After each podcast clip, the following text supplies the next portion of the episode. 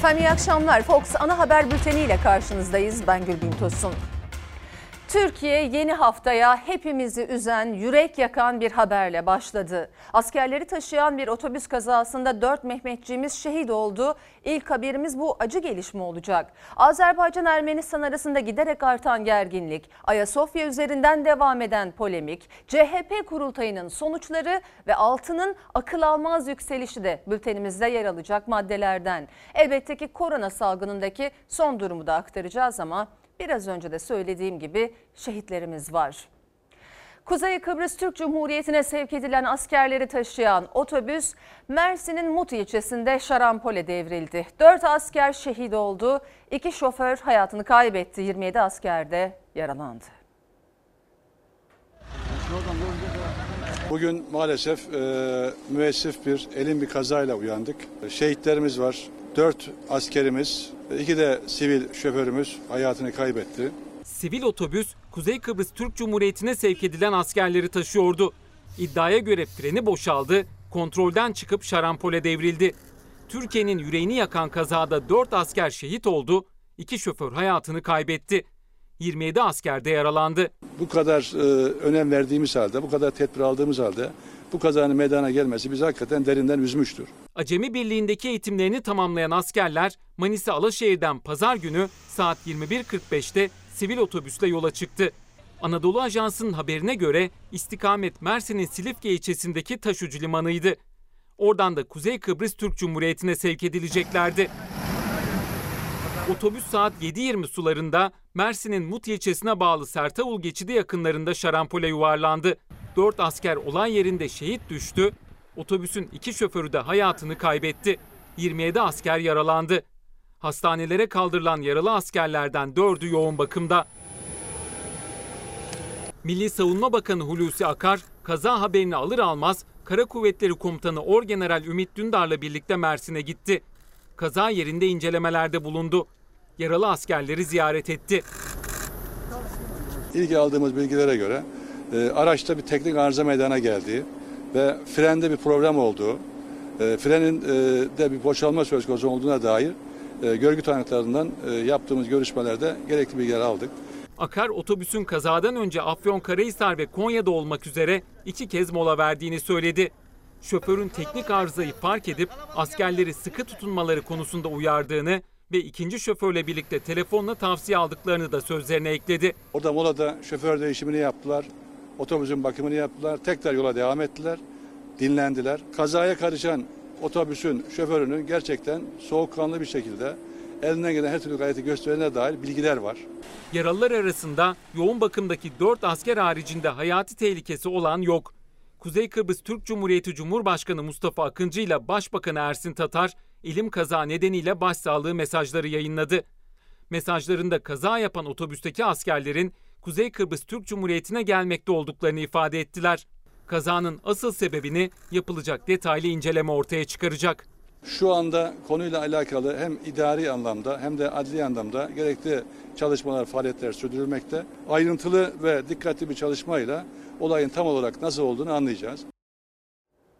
Sayın seyirciler şehitlerimize ve ölen iki otobüs şoförüne Allah'tan rahmet, yaralı askerlerimize de acil şifalar diliyoruz.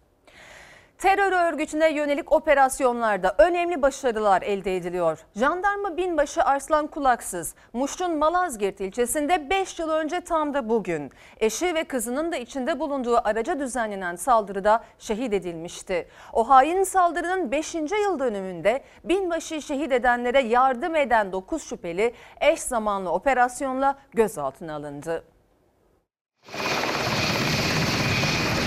Şehit binbaşı kulaksızın kanı yerde kalmadı. Binbaşıyı şehit eden PKK'lı teröristlere yardım ettiği değerlendirilen 9 kişi hain saldırının 5. yıl dönümünde jandarma operasyonuyla yakalandı. Jandarma binbaşı Arslan Kulaksız, Muş Malazgirt ilçe jandarma komutanıydı.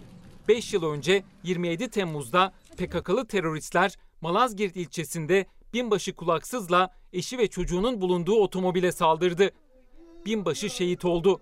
Bedeniyle siper olduğu eşi Sibel Kulaksız kolundan yaralandı. Kızı İrem Kulaksız yara almadan kurtuldu. Aslanım yiğidim. Şehidim. Hain saldırıyı gerçekleştiren 3 şüpheli çeşitli tarihlerde etkisiz hale getirildi. Aranan 10 şüpheliye yönelik de gece yarısı Muş ve Balıkesir'de 9 ayrı adreste jandarma eş zamanlı operasyon düzenledi. 9 kişi gözaltına alındı. Suriye'ye kaçan bir kişinin arama çalışması sürüyor. Türk Silahlı Kuvvetleri ise son çırpınışlarını yapan terör örgütünü tamamen ortadan kaldırma kararlılığında. Ağrı, Iğdır ve Kars'ı kapsayan bölgede Yıldırım 3 Ağrı Dağı adıyla operasyon başlatıldı. Erzurum Jandarma Bölge Komutanlığı tarafından sevk ve idare edilen operasyonda Jandarma Komando, Jandarma Özel Harekat, Polis Özel Harekat ve güvenlik korucu timlerinden oluşan 1170 personel görev alıyor.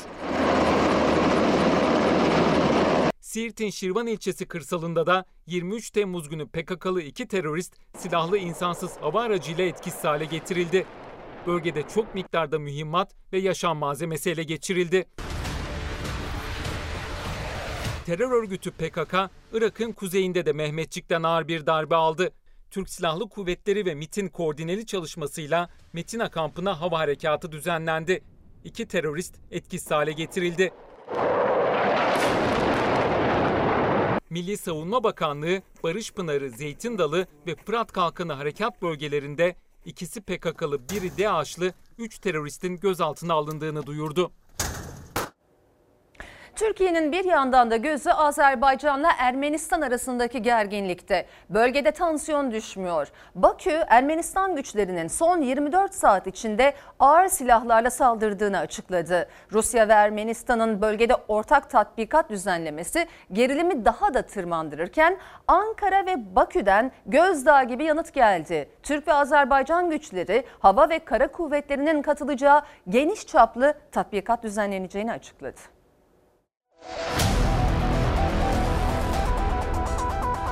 Ermenistan-Rusya ortak tatbikatına yanıt gecikmedi. Azerbaycan ve Türkiye ortak tatbikat kararı aldı. Türk askerleri tatbikat için Nahçıvan'a ulaştı. Hadsiz zaferlerle dolu şanlı Türk bayrağını öpüyor ve teslim ediyorum.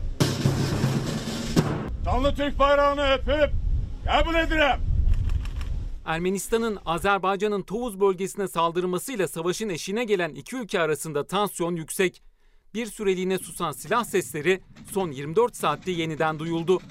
Bakü, Ermenistan ordusunun ağır makinalı silahlarla saldırdığını ve keskin nişancıların ateş açtığını açıkladı.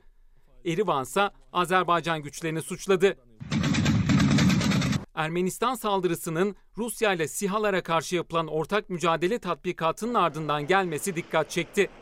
Tatbikata Rus ve Ermeni avcı savaş uçakları katıldı. Komuta merkezinde ise iki ülke askerlerinin Türkiye'nin insansız hava aracını incelediği görülmüştü. Bakü ve Ankara'dan tatbikata gözdağı gibi yanıt geldi. İki ülke kara ve hava kuvvetleri geniş kapsamlı ortak tatbikat düzenleme kararı aldı. Hava tatbikatının başlangıç tarihi 29 Temmuz olarak açıklandı. Tatbikatın 10 Ağustos'ta sona ermesi planlanıyor. Kara tatbikatı ise 1 ve 5 Ağustos tarihleri arasında Bakü ve Nahçıvan'da yapılacak. Şanlı Azerbaycan bayrağını öpüyor ve teslim alıyorum. Tatbikata katılacak Türk askerleri Azerbaycan'a ulaştı. İki ülke güçleri bayrak değişim töreni yaptı. Tören sonrası birlikler tatbikat bölgesine doğru yola çıktı. Türkiye'nin bir başka önemli gündemi Ayasofya. Yunanistan Ayasofya konusunda çirkinleşti, küstahlaştı. Dışişleri Bakanı Mevlüt Çavuşoğlu da Yunan İzmir'den denize dökülürken Yunanistan bayrağına gösterilen saygıyı hatırlatarak cevap verdi. İspanya'nın Dışişleri Bakanı da Ayasofya için ortak ev çıkışı yaptı. Yine Ankara'nın duvarına çarptı. Şehadu en la ilahe illa Ayasofya. Ayasofya'nın dünya insanları için ortak ev olmasını istiyoruz. Tüm dinlerin ibadetlerine açık olmasını bu anlama geliyorsa söylenenler bu mümkün değil. Cuma günü tarihi namazla cami statüsü resmen başlayan Ayasofya üzerinden Batı ile ilk yüz yüze resleşme. İspanya Dışişleri Bakanı Arinsa González Laya'nın ısrarla ortak ev demesine Dışişleri Bakanı cami diyerek itiraz etti. De la Hagia Sophia. İspanya için önemli olan insanlık mirası olan bu anıtın ruhunu korumak. Ortodoks Hristiyanların, Katolik Hristiyanların, Müslümanların ortak evi olması. Ortak ev olarak kalmasını tercih ediyoruz dediler. Ayasofya camidir. Ayasofya'nın diğer inançlarında yine ibadet yapacağı bir yer olarak kalmasını söylemek istediyse biz buna katılmıyoruz. 86 yıl sonra yargı ve cumhurbaşkanlığı kararıyla müze statüsüne son verildi. Ayasofya'da ilk namaz cuma günü kılındı. Yunanistan açıklamalarla, eylemlerle tepki verdi. Bayrak indirme, Türk bayrağını yakma böyle aciz davranışlar onlara yakışır. Biz Kurtuluş Savaşı'ndan sonra Yunanları denize döktükten sonra da başta Gazi Mustafa Kemal Atatürk olmak üzere o zaman da Yunan bayrağına saygı göstermişiz. Biz böyle bir milletiz. Yunanistan şunu kabul etmesi lazım. İstanbul 1453'te fethedildi. Mevlüt Çavuşoğlu Yunanistan'ı anlamak mümkün değil. Sanki kendi mülkü alınmış gibi davranıyor dedi. Yunanistan'dan sonra İspanya Dışişleri Bakanı'nı Ankara'da ağırlarken üstü kapalı imalarını ise sert ama net bir uyarıyla karşıladı. Ortak ev olarak insanlık mirasını temsil etmekte biz de Türkiye ile UNESCO arasındaki diyaloğa ve bu unsurların korunacağına güveniyoruz. Como digo, de Hagia Sophia. Elbette dünya kültür mirası olarak Ayasofya'nın korunması herkesin de e, ziyaretine açık olmasını kastediyorsa tamam. Ama cami olarak ibadete başlayan Ayasofya'nın diğer inançları ibadet yapacağı bir yer olarak kalmasını söylemek istediyse biz buna katılmıyoruz. Çavuşoğlu Ayasofya camidir ve sadece Müslümanların ibadetine açıktır dedi. Noktayı koydu. Diğer inançlarınsa ziyaret edebileceğini söyledi. İspanyol bakan bu sözlerin üzerine başka cümle kurmadı. Siyasette de Ayasofya tansiyonu devam ediyor. Ayasofya ibadete açılırken kurduğu lanet okuma cümleleriyle tepkilerin odağı olan Diyanet İşleri Başkanı için suç duyuruları peş peşe gelirken bir başka gelişmede hilafet çağrısı oldu. AK Parti sözcüsü Ömer Çelik siyasi temelli olmayan kamplaşmalar dedi. Cumhuriyetin nitelikleri göz bebeğimizdir çıkışı yaptı ama sözleri muhalefeti daha da kızdırdı. MHP lideri Bahçeli de konuyla ilgili ilk kez konuştu. Siz Cumhuriyeti 2020 yılında hilafet tartışmalarına mahkum edecek kadar basitleşmiş. Şimdi geldiğimiz noktada toparlamaya çalışıyorlar. Çıkıyorlar Cumhuriyete sahip çıkarız diyorlar. Cumhuriyetimiz tüm nitelikleriyle göz bebeğimizdir. Dünden beri sosyal medyada siyasal rejimimizle ilgili ortaya çıkan sağlıksız tartışma ve kamplaşma Türkiye'nin gündemi değildir. Halifelik tartışmalarına cesaret veren şey Ayasofya Camii'nin açılışında Diyanet İşleri Başkanı'nın yaptığı konuşmadır. Bir şova dönüştürülmesidir. Bu tür radikal unsurlara cesaret verilmesidir. Hilafet tartışmalarını böylesi nazik bir ortamda kızıştıranlar Türkiye Cumhuriyeti'ne büyük bir bühtan içindedir. Yeniden hilafet demek iç kargaşa demektir. Buna da hiç kimsenin hakkı yoktur. Tartışmanın adı Cumhuriyet'in değerlerine saldırı. Diyanet İşleri Başkanı Ali Erbaş'ın Ayasofya'da Cuma hutbesinde Atatürk'e lanet okudu tepkileriyle başladı. Bir derginin kapağına taşıdığı hilafet çağrısıyla tavan yaptı. İktidar cephesindeki sessizlik eleştirilirken Ömer Çelik'ten kamplaşma üretiliyor açıklaması geldi. Muhalefet tartışmayı alevlendiren açıklamaların kimden hangi adresten geldiğine işaret etti. Cumhuriyeti tartışmaya açan kim? Bu hilafet tartışması nereden başladı? Ona baksınlar. Kendi kitlenizi konsolide etmek için başvurduğunuz kutuplaşmadan dolayı Türkiye'yi bu noktaya savurmuşsunuz. Sorumluluğumuz ahlaki ve siyasidir. Siyasal temeli olmayan kamplaşmalar yerine ortak ideallerimizle geleceğe yürümeliyiz. Türkiye Cumhuriyeti ilelebet payidar kalacaktır. Elbette Cumhuriyet ilelebet payidar kalacak. Ama Ömer Çelik ve onun temsil ettiği siyaset anlayışına rağmen payidar kalacak. O lanet okuma cesareti Recep Tayyip Erdoğan'ın ihanet söyleminden başlamıştır. O cesareti oradan almıştır. Atatürk'e lanet okunduğu yalanıyla imal ve inşa edilen kutuplaşma zalim bir bölücülüktür. Türkiye'yi uçuruma çekmenin zehirli hazırlığıdır.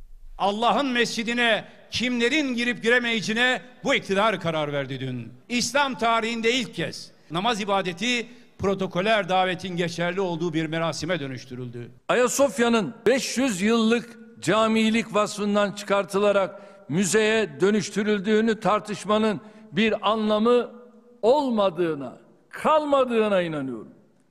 Önemli olan bu ulu mabedin yeniden asli işlevine bağlayıcı bir hukuki belge olan vakfiyesinde belirtilen misyonuna dönmüş olmasıdır. Cumhurbaşkanı Erdoğan hilafet ve hakaret tartışmalarına girmedi ama MHP lideri Bahçeli Diyanet İşleri Başkanı'nın sözlerinin bağlamından kopartıldığını savundu.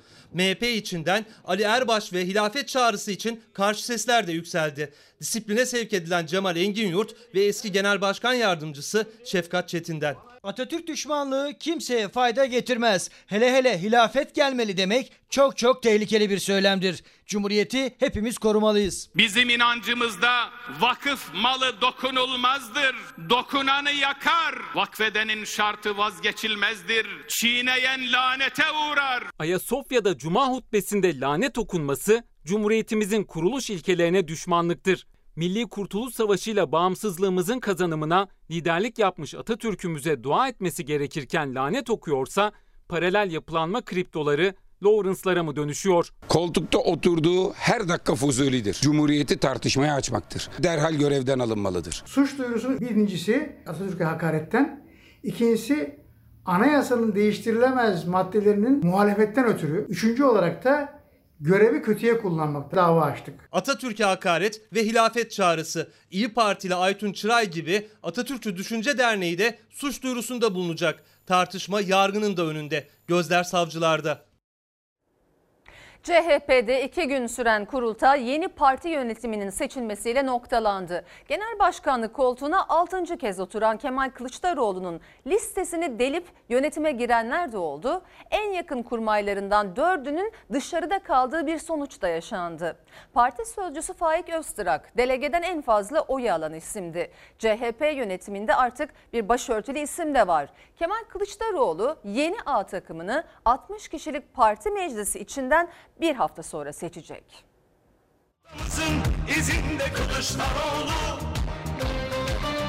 Firavunların iktidarını yıkıp halkın iktidarını kuracağız. Hedef iktidar sloganıyla gerçekleştirilen CHP'nin 37. olan kurultayında parti meclisi yenilendi. Parti vitrini değişiyor. Kılıçdaroğlu'nun mevcut yardımcılarından 4'ü artık parti yönetiminde yok. 9 isimse Kılıçdaroğlu'nun hazırladığı listeyi delerek parti meclisine girdi. Başörtülü bir isim de ilk kez CHP'nin karar kadrosunda. 83 milyon insanı kucaklayarak onlara demokrasi, onlara güzelliği, onlara huzuru, onlara hiç kimsenin bir başkasını ötekileştirme hakkının olmadığını anlatarak yola çıkacağız. Genel Başkan Yardımcısı ve Parti Sözcüsü Faik Öztrak 982 oyla parti meclisi seçiminde ilk sırada yer aldı. Ucube saray rejimi aşımızı da işimizi de bitiriyor. Öztrak'a Ankara Milletvekili Bülent Kuşoğlu 862 oyla, Kahramanmaraş Milletvekili Ali Öztunç ise 855 oyla takip etti. Öcalan'ın kardeş TRT'ye çıkarttılar.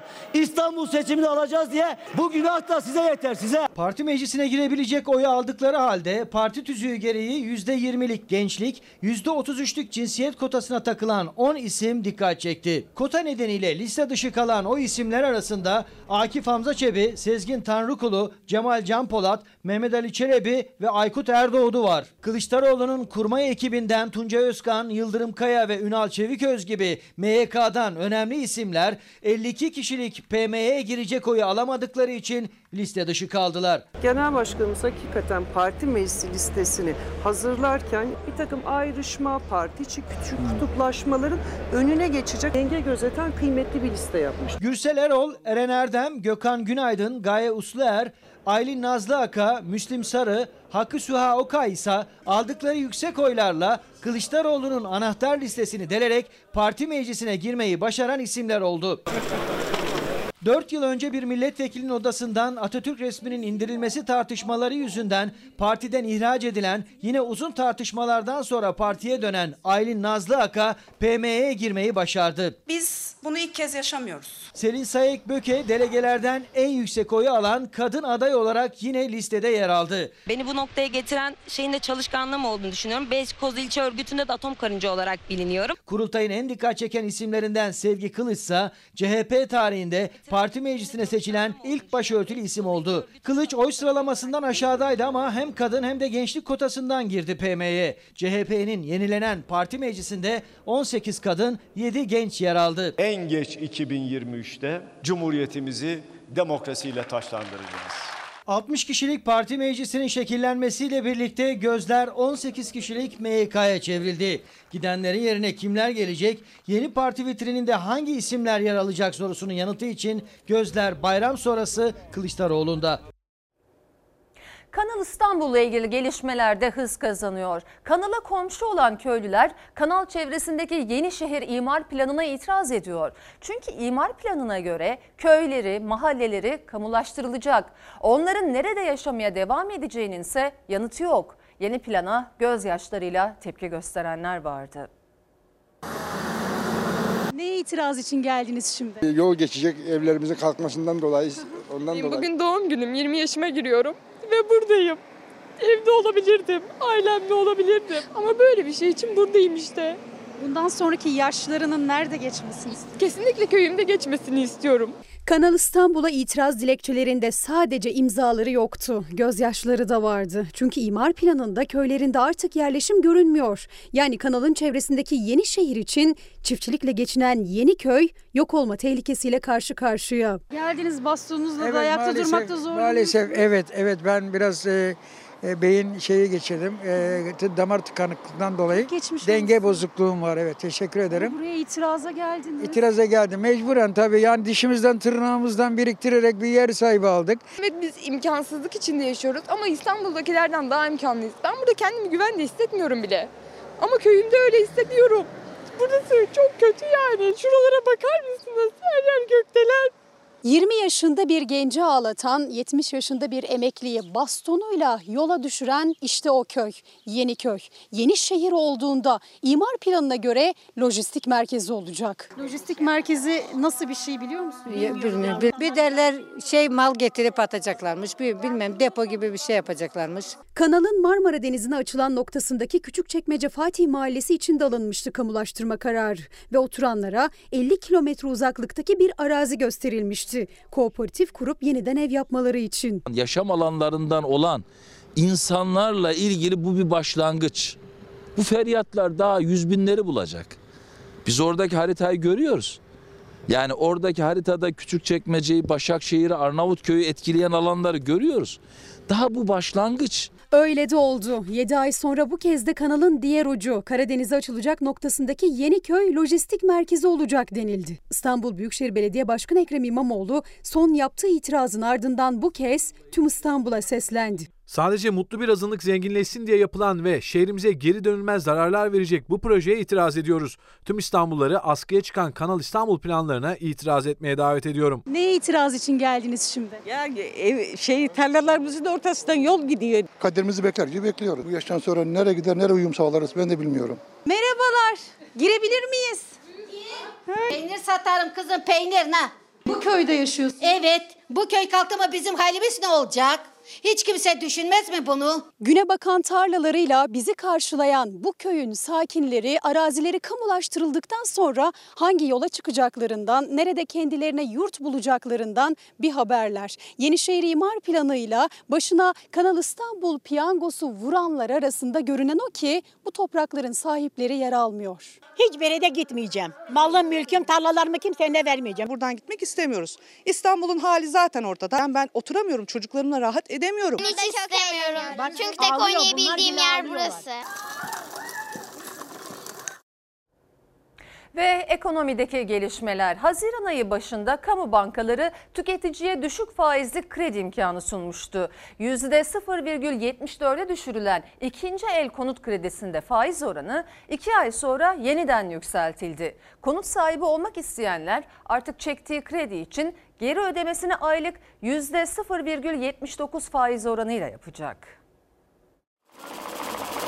döviz riski o kadar fazla arttı ki bu artış ucuz kredi paketlerinin birer birer ortadan kalkmasına yol açmaya başladı. Kamu bankaları tüketiciye düşük faizlerle kredi vererek ekonomiyi canlandırmak için konuttan taşıta, mobilyadan tatile kredi paketleri hazırlamıştı. Ancak ikinci el konut kredisinde faizler yeniden yükseltildi. %0,74'e düşürülen faiz oranı %0,79'a çıkarıldı. Bankalar ucuz kredi versin diye Merkez Bankası çok ucuz fonlama yapıyor. Devletin borçlanma faizi ise %10'un üzerine çıktı. Devlet %10'un üzerinde borçlanıyorsa Vatandaş yüzde 0.64'ten aylık veya 0.74'ten 0.80'den borçlanabilir mi? Böyle bir imkan olmaz. O imkan sağlansa da uzun soluklu olmadı. Tüketici ikinci el konutta düşük faizli kredi imkanından 2 ay faydalanabildi. Kamu bankaları Haziran ayının başında açıklamıştı yeni paketleri. Sıfır konutta faiz oranı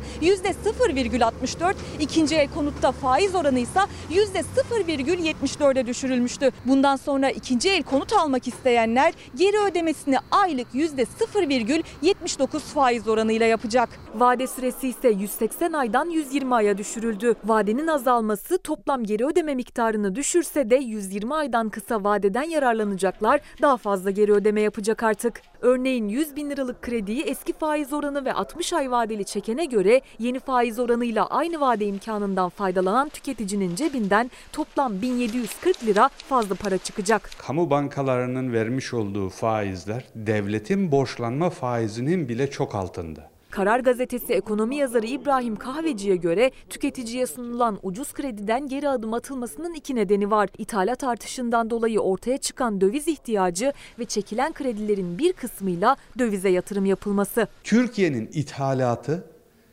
azalmak yerine artıyor. Aşağı yukarı 50 milyar dolarlık dış ticaret açığına doğru gidiyoruz. Bu ne demek? Türkiye'nin döviz ihtiyacı artıyor. İkincisi bu kredilerin bir miktarı dövize gidiyor. Kamu bankaları sadece ikinci el konut kredisinde faiz oranını arttırmakla kalmadı. Sıfır otomobil alacaklara aylık %0,49 ile %0,64 faiz oranlı taşıt kredisi imkanını sunmak için anlaştığı 6 otomotiv firmasını fiyat arttırdığı gerekçesiyle kampanya dışı bıraktı. Bu firmaların büyük bir kısmı euro üzerinden çalıştığı için eurodaki dolar euro TL kurunda yaşanan değer kaybı aşağı yukarı %16'ya yakın. E ona paralel bir fiyat artışı var. E talebi artırıyorsunuz ama arz aynı şekilde artmadığı için fiyat yukarıda olmasına izin vermiyorsunuz. Yani serbest piyasayı istemiyorsunuz, izin vermiyorsunuz. Sayın seyirciler e, sadece Türkiye'de değil dünyada da artık herkes altındaki rekorları konuşuyor. Gram altın 733 liraya, çeyrek altınsa gün içinde 715 liraya yükseldi. Altın yatırımı yapanlar, alanlar, satanlar herkes soluğunu tutmuş altının ne olacağını merak ediyor. Sabah saatlerinde gram altın 425'lerdeydi. Ben şirketten çıkarken 427'lerdeydi. Buraya gelene kadar kaç oldu şu an? Şu an itibariyle 432 TL'den satmaktayız. İki dükkan ötedeydik 432 liraydı gram altın. Birkaç dakika oldu geldik buraya ne kadar? 433 şu an. Sanırım altının ateşini açık unuttular. Altın yanıyor yani kimse durduramıyor şu an. 27 Temmuz 2020 altının rekor kırdığı gün olarak yazıldı tarihe. Uluslararası piyasada ons fiyatı 1944 doları gördü. Gram 433 liraya, çeyrek altınsa 715 liraya ulaşarak rekor yeniledi.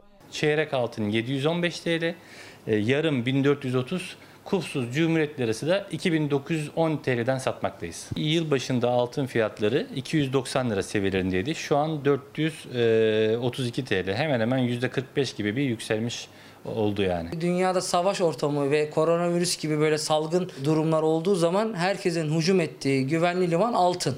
Güvensiz hissediyorsak altına koş. Tabii altına koş. Çünkü bir, bir ülkenin bir para birimi değil. Ne euro ne dolar. Bu dünyanın para birimi altın olduğu için bir de bu mesela yansa da para altın. Şimdi bak görüyorsunuz bu dolar. Bunu yansa kül oluyor. Bir şey alamıyorsun. Bu euro. Bu da yansa kül oluyor. Ama bu altın. Bu yansa da gene para. Yani altın eriyor. Gene eridiği zaman gene para. Nasıl hissediyorsunuz bugün kendinizi? Vallahi her geçen gün daha kötü hissediyoruz. Çünkü iş hiç yok. Kendiniz belki bir yaklaşık 10 dakikadır buradasınız. Ne gelen var ne giden. Düğün sezonu olmasına rağmen. Rağmen. Aynen öyle. Eylül'e kadar bizim en iyi iş yaptığımız dönemlerdi. Bir de Almancı dönemiydi öyle söyleyeyim sana. Onların da geldiği dönemdi. Şu an hiçbir şey yok. Altın çok pahalı hayatım. Hiç kimse de şimdi alamaz. Bilmiyorum. Çeyrek takmak zorlaşınca, yarım ve cumhuriyet imkansızlaşınca gram ve hatta yarım grama yöneldi düğünü olanlar. Eskiden çeyrek takmaya insanlar utanırdı. Şimdi şartlar gene değişti. Ne yapıyorlar? Çeyrek yerine çeyrek görünümünde 1 gram. Gene onu gücü yetmeyen ama düğüne gideyim mahcup olmayayım derseniz 100 lira. Çeyrek gram. Tabii tabii 0.25 0.25 gram bu. İnsanların alım gücü biraz daha aşağı doğru indiğinden dolayı e, bizim satışlarımız azalıyor. Ama bir taraftan da yatırım yapmak isteyen bir kesim var. Onlar tarafından da yoğun bir şekilde talep görülüyor. Yani şu an 2 kilo altın 800 bin lira, 850 bin lira yapıyor. 2 kilo altın. 2 kilo altın. 850 bin lira. Tabii. O kadar yapıyor mu? Evet evet. 2 kilo altına bir ev mi alınıyor yani? Yani iki evde alabilirsiniz. Alacağınız eve bağlı tabii ki. 2 kilo altını olan ev alabilirken asgari ücretli net maaşıyla 3 çeyrek altın ya da 5 gram altın alabiliyor. Dar gelirlinin bütçesini zorlayacak, gider kalemlerini arttıracak bir dalgalanma da döviz cephesinden geldi. Dolar 6 lira 85 kuruşla günü kapatırken döviz bürosu tabelalarında 8 lira 20 kuruşu gören euro gün sonunda 8 lira 5 kuruştan işlem gördü. Benzin de yükseldi demek. Ekmeğe kadar her şey yükseldi demek. Sayın seyirciler koronavirüs salgınında vaka sayıları 900'lerde takıldı. Son açıklamaya göre 927 kişide virüs tespit edildi ve 17 kişi hayatını kaybetti. Bu hastalığın genç ve sağlıklı kişilerde de ne kadar ağır seyrettiğini ise virüse yakalanan bir aile hekimi anlattı. Doktor Muzaffer Aşık sanki biri boğazımı sıkıyordu diye tarif etti hastayken yaşadıklarını.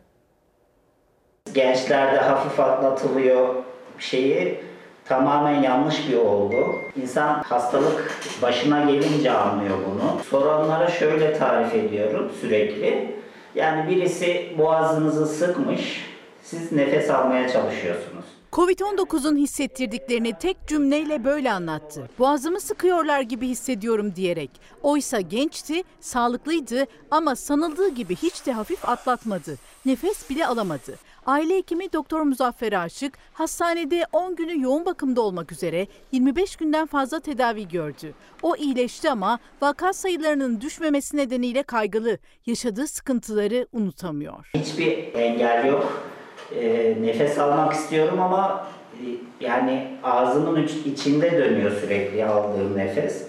Yani akciğerlerim e, bu hastalıktan dolayı dolu olduğu için e, nefesi içime çekemiyordum o dönemde. Su dolu bir balonun içine üflediğiniz zaman hani balon dolu olduğu için şişmiyor. Yani bu şekilde bir e, mekanizma var yani akciğerlerle ilgili. Onun hissettirdiklerini yaşayan yüzlerce kişi var ülkede. Koronavirüs tablosu hala bin sınırında. 26 Temmuz günü 927 kişide koronavirüs tespit edildi, 17 kişi hayatını kaybetti. Amasya'da aile hekimi olarak görev yapan Muzaffer Aşık da çoğu zaman sohbetlerde, haberlerde rakam diye geçilen o hastalardan biriydi. 37 yaşında hiçbir sağlık problemi yoktu. Haftada iki kez spor yapan, beslenmeme dikkat ederim. Yani kendimi sağlıklı bir birey olarak görürdüm. Kesinlikle öyle düşünmesinler. Bana bir şey olmaz demeyin. Ben sağlıklıyım, gencim, hastalığı hafif atlatırım diye düşünmeyin.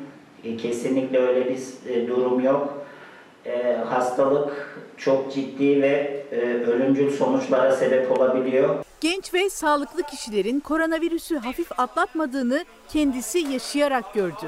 Mart ayında koronavirüs salgınının hızla yayıldığı dönemde önce mesai arkadaşı yakalandı Covid-19'a. Kendi yaptırdığı testte pozitif çıkınca hemen tedavisine başlandı ancak hastalık ağırlaştı. 3-4 günü yoğun bakımın bayağı sıkıntılı geçti. Evet. Nefes darlığı en e, ileri aşamadaydı. Oksijen satürasyonu e, dediğimiz değerler bayağı düşmeye başladıydı. 4 günü çok ağır, 10 gün yoğun bakımda toplamda 25 gün yatarak tedavi gördü Doktor Aşık. Hastalığın acısını çeken biri olarak herkesi uyardı. Önlemlere dikkat etmemiz gerekiyor. Bana bir şey olmaz, ben sağlıklıyım ee, diye düşünmesin hiç kimse. Maskeli sosyal mesafe kuralını kesinlikle uygulasınlar.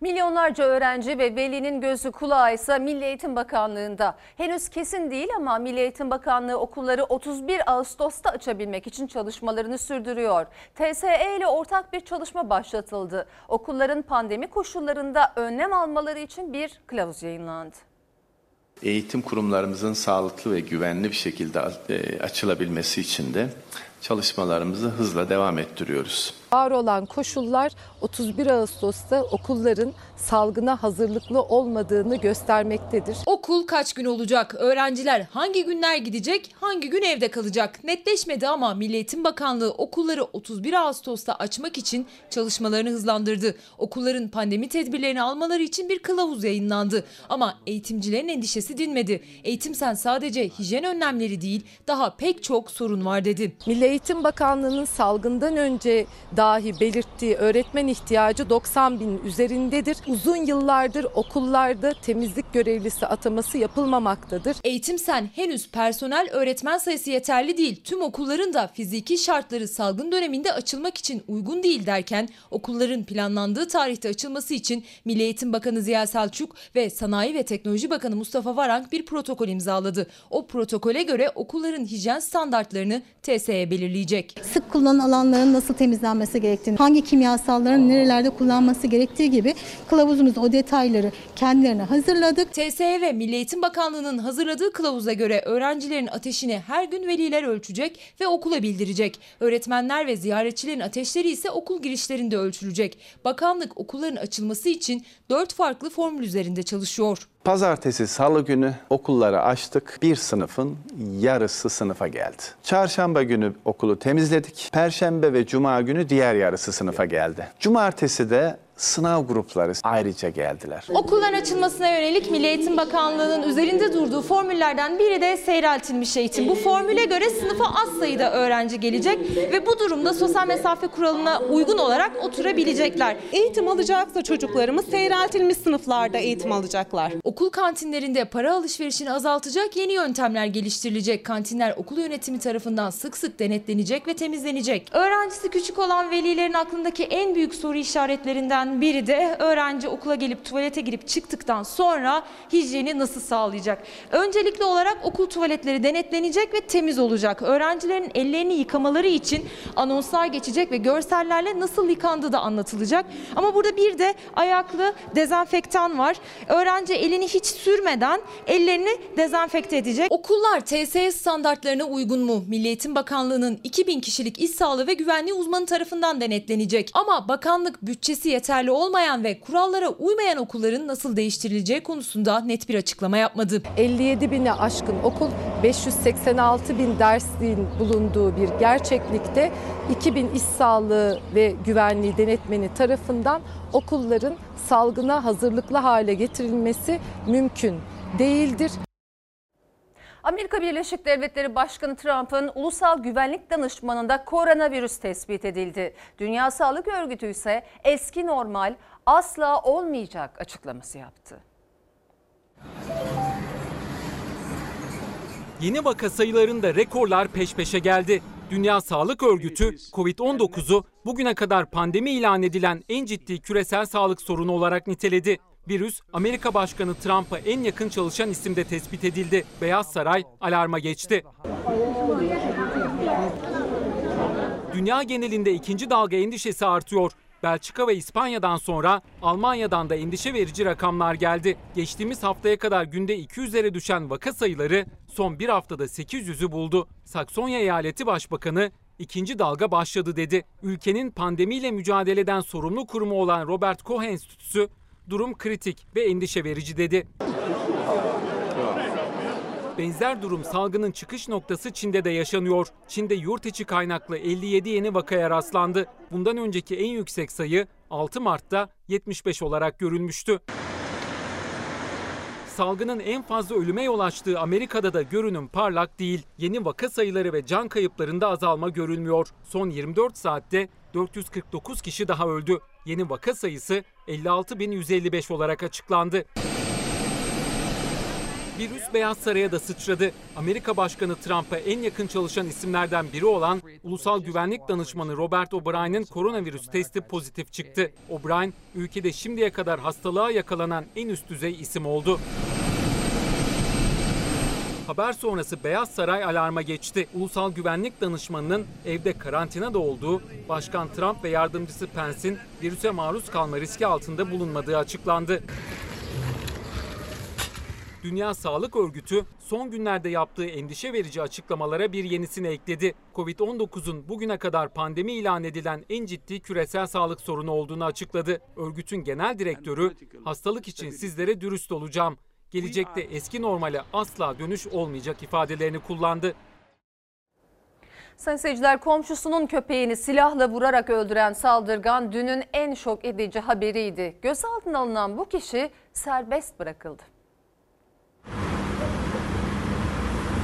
Bu insanların sokakta gezmemesi gerekiyor. Ben karınca ezemiyorum ya. Yani köpek öldürmek nedir? Planlayarak. Bunu yapan ne yapmaz? Ve biz bu insanlarla işte karşı karşıya oturuyoruz. Köpeği silahla vurarak öldüren AE serbest kaldı. Özula ailesinin acısı ikiye katlandı. Karımı ısırdığı için öldürdüm demişti ama kamera kaydı görüntüleri kadına, köpeğe şiddeti ve haneye tecavüzü gözler önüne serdi. Özula ailesi hukuk mücadelesine başladı. Bir sürü insanın bebeğiyle ve çocuğuyla hatırası olan bir köpek. Herkesin çok sevdiği bir köpek. E, bu yüzden Nero'nun bir çığır açmasını ve bir şeyleri değiştirmesini istiyorum. Hiçbir şey onu geri getirmeyecek. Bizim acımızı hiçbir şey hafifletmeyecek. Sadece tek istediğimiz bunun bir şeylere belki vesile olması. Hayvan hakları yasası çıksaydı onu gözünü kırpmadan öldüren AE tutuklanabilecekti.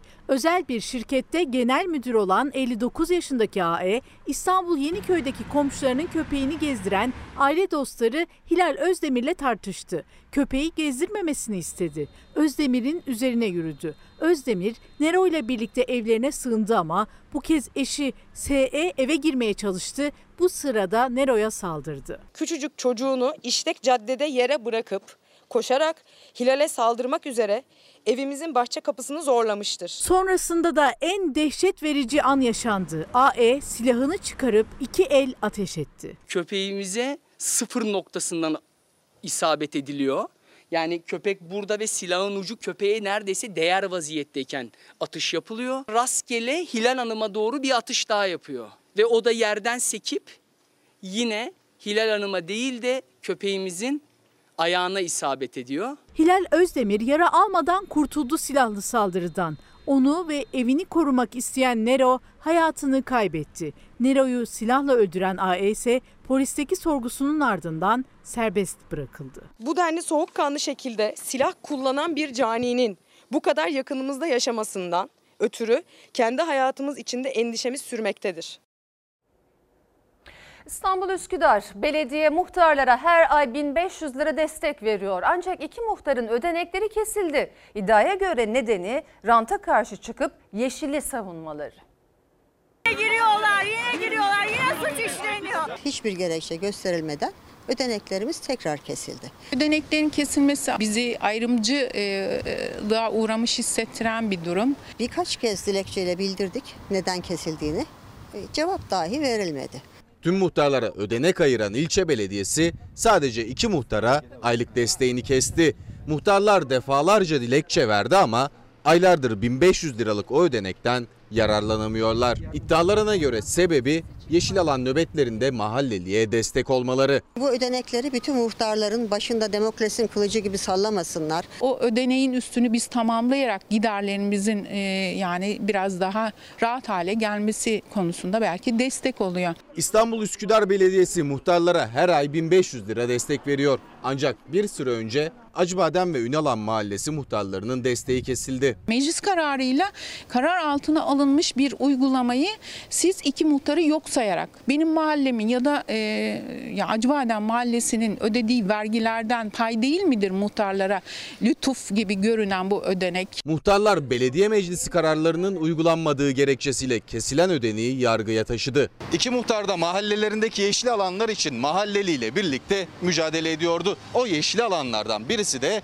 Üsküdar Acıbadem'deki bu bölgeydi. Buraya bir park ve kültür merkezi yapılacaktı. Ama kültür merkezi yerine yurt ve market yapıldı. İki muhtar da iddialarına göre bu mücadeleleri yüzünden belediyeden aldıkları ödenekten mahrum bırakıldı. E, Kültür merkezi diye beklerken söylediğim gibi bir baktık ki e, yurt açılışı yapıldı burada. Biz dediler ticari iş yapmıyoruz burada. Vakfız. Vakıf Bila bedel olarak 49 yılına konumlandığı yerde bir de ticari kazanç elde etmeye başladı. 30 bin metrekarelik alanın ihale usulüyle satışa çıktığını öğrendiğimizde e, biz bir e, girişimde bulunmak zorunda kaldık mahalleli olarak açıkçası. Oranın satışının e, olmaması gerektiğini, mahallenin yeşil alanı olduğunu, işte kamu alanı olduğu için satışının olmaması gerektiğini söyledik. İki muhtarın da yeşil çabası sonuç vermedi. Sonra da ödenekleri kesildi. Bahsi geçen suçlayıcı iddialar gerçek dışı olmakla birlikte konu iddia sahipleri tarafından hukuki zemine taşındığı için